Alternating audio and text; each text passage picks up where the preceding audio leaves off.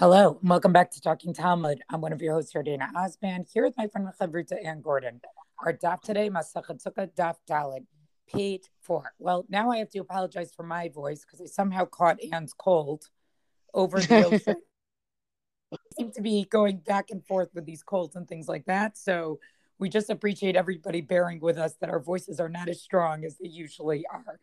Um, so let's get to this rich daf. And one thing I want to say is what's starting to happen on these dafim is a lot of discussions about what if you built a sukkah this way? What if you built a sukkah that way? And I think just like we had in Eruvin, one of the challenges is is that either we're reading something without pictures, or at least in this podcast, we're verbally describing something. So it's really difficult to learn these dapim without a good picture book. Um, and so I just want to recommend I think many of the Gemaras that some of you may learning may have picture books, but there also are some Mishnah books out there that have really good pictures as well. So just as the same way with Eruvin, it was sort of essential to have good visuals. The same thing with Sukkah. You know, try to find a good visual for your learning alongside with it. So also, also just another another angle where one can find such pictures is they make placards, I guess, for decorations for the sukkah that have many, many, many different versions of a sukkah. You know, is this kosher? Is this not kosher? And that's another way to come at the visual of, of what's being described. Oh, that's true. Right. It's like a sukkah decoration. So once we finish this masacha, which will be a couple of weeks before sukkah starts, I think everyone should get that that uh that poster for their sukkah. So I, am gonna hop into here in the middle of Amud Aleph, where there's a discussion, a still trying to solve the problem of what do you do if the sukkah is more than 20 amot high. And so the Gemara proposes the following interesting solution. Ama uvanaba.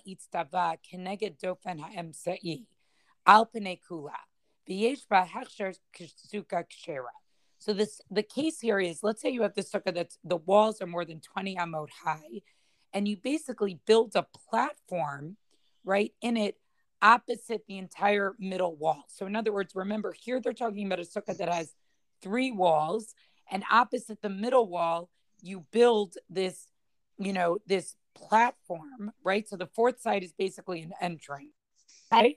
And you build a platform. It would have to be at least seven by seven tfachim. Um, and basically, because you sort of raise the floor, right? So now technically the wall starts at the top of that platform and now the wall is not higher than 20 amot. And so basically, this is another way of sort of how to make kosher the sukkah that from the ground up has has it more than 20 amot high, but it's actually low. It's actually you're making the floor higher by putting this platform. What was interesting to me about this is that the shul that I grew up in in Boston, which was Rav Soloveitchik shul, there was a lot of discussion when they renovated the shul about the mechitza because on the women's side, actually, the women sat on a platform, and on the men's side, it was like six inches lower. So when they went to redo the mechitza, there was a lot of discussion about how high was the actual wall of the mechitza. Was it from the experience of the woman where it was on the platform? So I, am not remember the exact measurement. Let's say from from where they were sitting, their ground to the top of the mechitza was 42 inches, but from the men's side, which was lower, it was a total of 48 inches, something like that. And so essentially, I can tell you, I could bet you I could, I dive in there also, right? For not for Shabbos, but in school. And excuse me, I am not five feet tall, as I've mentioned. I think that that mechitza was five feet high from the from the platform. Right. Okay.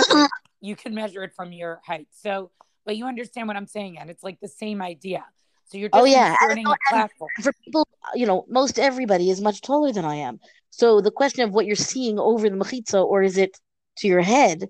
You know, it, it's a really different view. Right, it's a very different view. But here, the idea is, is that it has to be built opposite, like opposite that middle, you know, that middle wall. That's it has to be built alongside that. Now they ask a different question. Umina atzad. Let's say it's built against one of the side walls. Amot.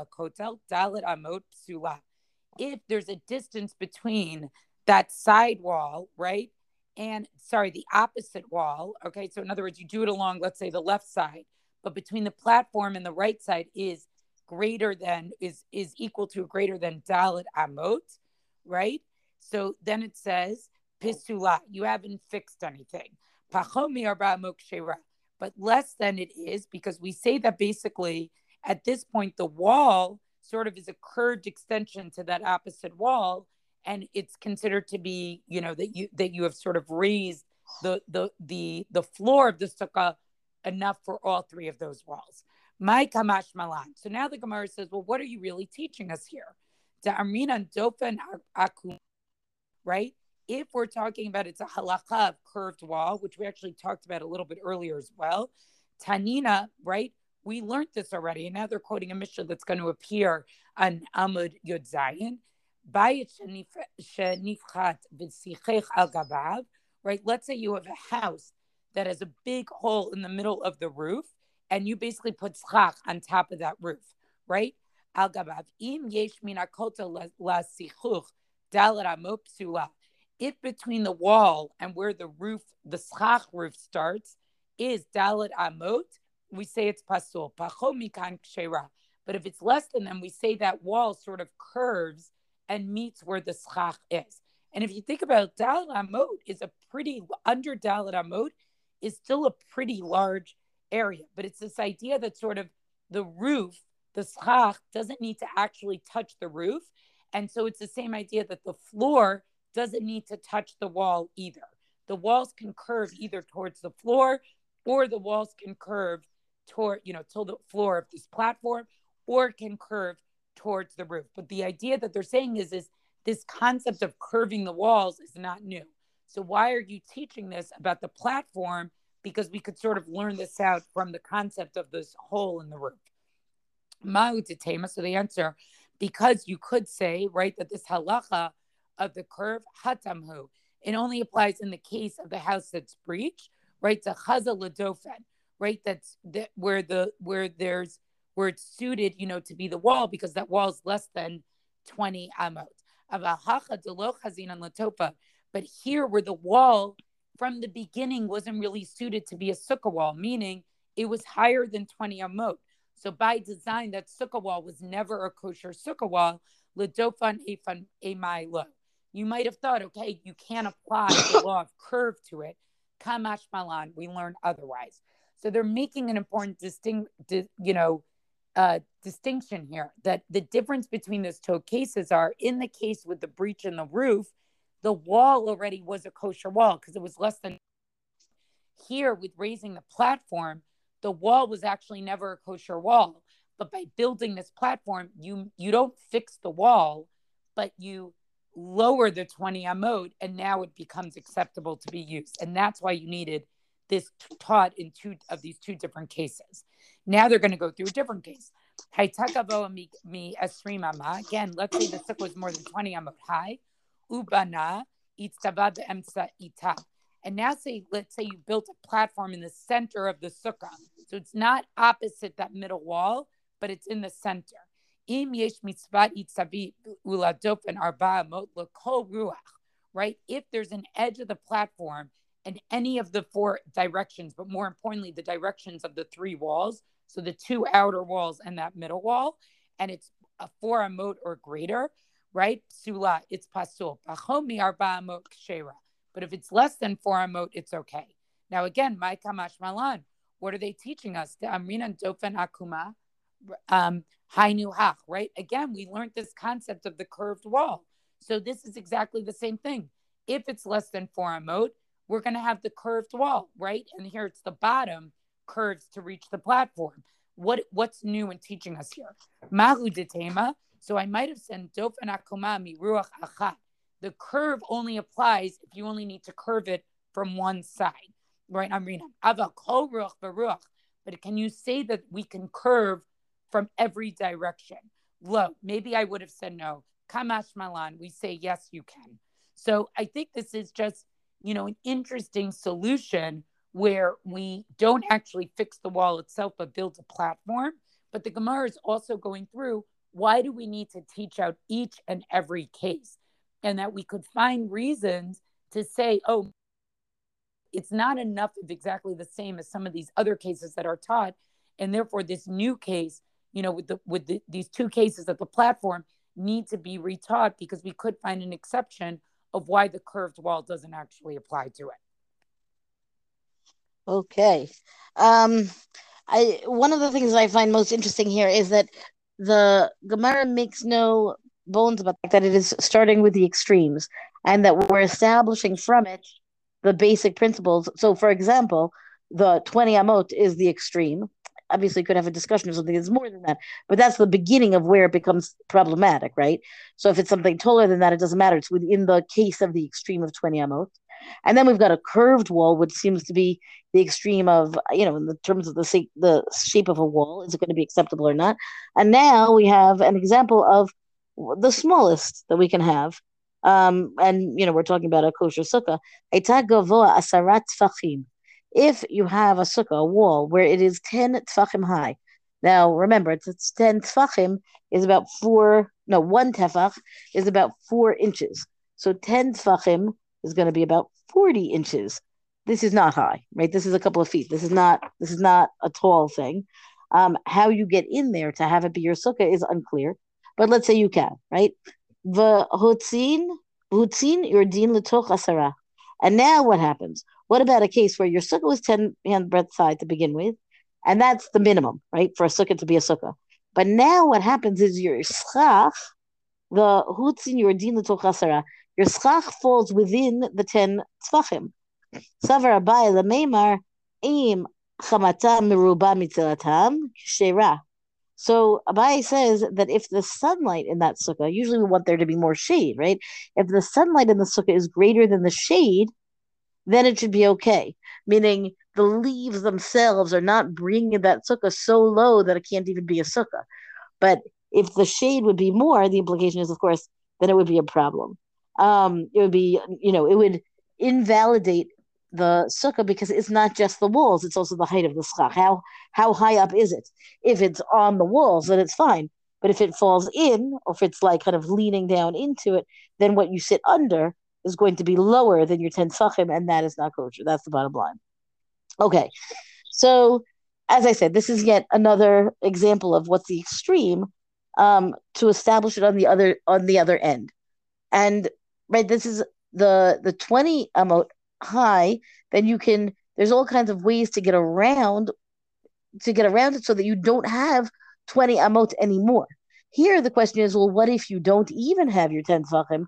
Then what? And the answer is going to be, listen, at the end of the day, you end up with with a psul. You end up with a, a sukkah that's not kosher, and you have to come up with a different a different shape, a different kind. You know, pull pull up your schach so that it's not dipping down. Uh, you know, there's it's a it, there are so many different potential sukkot that are and that do end up being kosher and then at some point you hit the outer limits of that and that is exactly what they're exploring in every which direction okay and now the next question is what happens if you have a sukkah that is in fact less than 10 tfachim high? Because you know if your dana took the 20 amot i took the 10 tfachim as a as a topic here as, that extreme.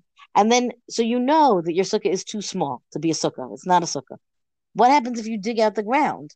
And now, instead of it being 10 tfachim high, not yet 10 tfachim high, you have it more than 10 tfachim, you know, because you've dug out the ground low enough that the sukkah itself will go high enough to reach the 10 tfachim. Then the question is, where is this digging out? Does it go all the way to the edge of the sukkah?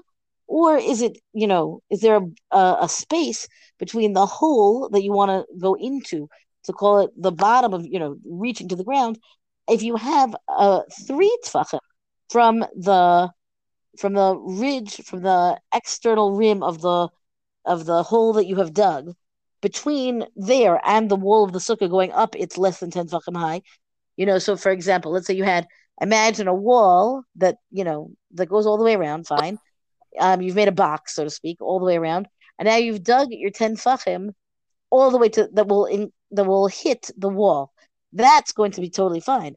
But if it is only in the middle, let's say, of the you know of the space between these walls, and then there's more than three tfachim between the hole and the wall, that is not going to be acceptable. So they're really trying to to see like how far can you take this three tfachim, uh, how far can you take the ten tfachim rather, because once you've got three tefachim that's separating between the hole and the sukkah, then we would say, well, listen, your sukkah is not a sukkah; it's not ten tefachim high, and you're you're deeper, you're digging of more ground to, to remove ground to establish a higher sukkah so that it's it reaches 10 tefachim, it's not going to combine because you have too big of a gap.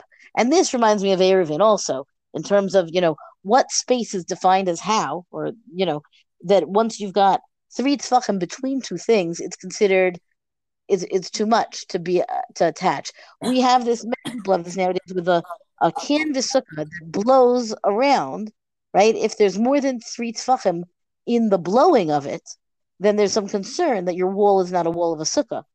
So there, the the three tfachim rule, which here is brought in the again in the extreme, has some real current contemporary practical ramifications.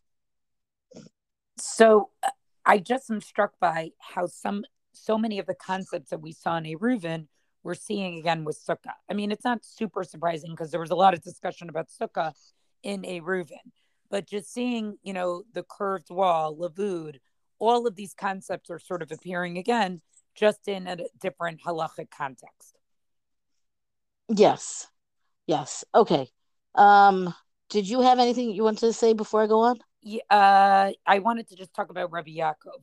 So yeah, do so. Go yeah, ahead. There's a whole discussion here about this opinion of Rabbi Yaakov. I'm not going to read the whole machlokas, but I just want everyone to pay a little bit of attention to like how radical of an opinion Rabbi Yaakov has. Rabbi Yaakov basically says, well, we have this case where you sort of just put four posts by the edge of the roof, right, just above the exterior walls of a house. He basically says we just extend and raise the partitions. That since the exterior walls of the house are basically, it's a full fledged partition essentially, right? We just consider them, you know, extending upwards and they they're basically a wall of the sukkah. Um, and yes, so here is a great example of a concept that we did say in Eruvin, right? Where we talked a lot about like extending walls up. But here, Rabbi Yaakov wants to put that same concept with sukkah. And the rabbis are like, no, you need to like sort of really have some kind of actual partition there. You can't just sort of like start extending things upward. So I think here is where we see a limitation to some of those parallels. I think that's fair. Um, okay, now I want to hit the very end of the daf, and I kind of want to spill over onto tomorrow's daf. We'll see how much time I take. Um, okay, we come back to this question of the ten tefachim high. In that case, right, the presumption is not going to be kosher. Minan, how do we know that the halacha is that less than ten tefachim high is going to be a not kosher sukkah? So the Gemara answers: Itamar Rav Rabbi Chanina, Rabbi Yochanan, Rabbi Chaviva, Matnu. The Gemara says Rav and Rabbi Chanina and Rabbi Yochanan and Rabbi Chaviva taught about all of this thing. And then the Gemara has like a, a quick pop up aside. Behula Seder Moed. Kol Kihai Zuga Chalufe Rabbi Yochanan Umali Rabbi Yonatan. The Gemara tells us how to amend it, how to make a change to the text itself says every time in Seder Moed, right, which is where we are, of course, right, because Sukkah is in Seder Moed, so is Yoma, so is Psachim, so is this is where we are. Kol ki kol ki, every time you come to these this clump of people, Rav and Rabbi Chanina and Rabbi Chaviva and Rabbi Yochanan, switch out Rabbi Yochanan and put in Rav Yonatan. That somehow Rav Yochanan's name was was written and not Rav Yo, Yonatan's. And the I we we your Dana and I you were both we were both a little puzzled about this. Like, how did they know this, and what's the what's the logic? The logic seems to be that Rabbi Yochanan was a little bit young, so young enough that they would say he wasn't really hanging out with the the others, and so it makes more sense that it would be Rav Yonatan. And so the Gemara tells us just keep an eye out that throughout Moed, this is one of those rules of substitution that you can rely on which I do find fascinating, uh, that it's from the Gemara, meaning it's not from Rashi, it's not from some scholarly article. The Gemara itself is policing itself. And then they come to answer the question. Aron tisha v'chaporet tefach.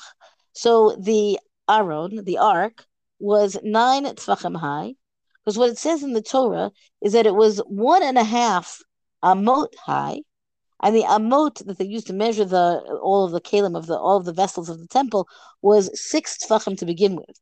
So if you're say um, one and a half, then it needs to be it'll be nine tefachim high because that's the measurement. That's again, I'm always with the math, right? One and a half is half of six is three, three and six is nine, and so that's how we get to nine tefachim. Now the kaporet, the ark cover, was one tefach thick. So now, hare kan asara. So that's ten tefachim. וכתיב, נועדתי לך שם, ונועדתי לך שם, V'dibarti itchame al hakaporet. And so the Gemara quotes the verse in Sefer Shemot in the book of Exodus where it says specifically that Hashem will meet you there and I will speak to you from the kaporet, from this covering of the ark. So the if Hashem is going to speak right from the other side of the cover, then that is going to be ten tfachim, right? That's going to be ten tfachim, and so the implication is there. Then, of course, that that ten tfachim becomes the smallest space in which I guess in which Hashem can dwell. I think that's the implication because now I'm just peeking into Daf Hey. B'tanya Rabbi Yossi Omer Me'olam lo yarda shchina lamata v'lo alu Moshe ve'Eliyahu lamarom shenemar v'shamayim shamayim la'Hashem va'aretz natan livnei adam. It says Rabbi Yossi says that the Shechina never really went below that below those ten tefachim, and Moshe Eliyahu never really went up on high. I mean, they didn't make it to just climb up to the heavens. So then it's as if we've got the heavens over there and the earth over there. They're separate domains. And the 10 fachim, that is exactly what makes it a separate domain.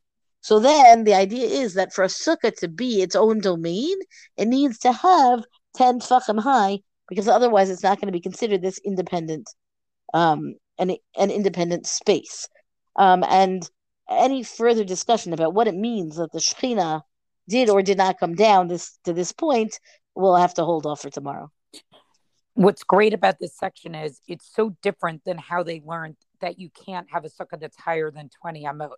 For there, seriously, it's totally right, there was like real midrash halacha, like they looked up psukim and they learned it up from psukim. Here, they're learning it from something totally different. And I guess I'm a little surprised that there's not a unifying pasuk, which is more around the concept of a bayit or a house or a dwelling, where you would just sort of say like, oh, anything higher than 20 isn't a dwelling. Anything lower than 10 tefachim is not a dwelling. But that's totally not the direction that the Gemara goes in. Um, and they really take each case to, you know, unto itself. The 20 amot is a certain case. The less than 10 tefachim is a certain case yeah, I think that the difference between them is interesting, and I'm curious to see how it's going to develop. Are is are we going to get a unifying principle down the road, or is this going to each separate piece is learned out separately? Well, that's our DAF discussion for the day. Rank us reviews on all major podcasts. Thank you to Rabbi Michelle Farber for hosting us on the Hadran website. Let us know what you thought about this DAF on our Talking Talmud Facebook page. And until tomorrow, go and learn.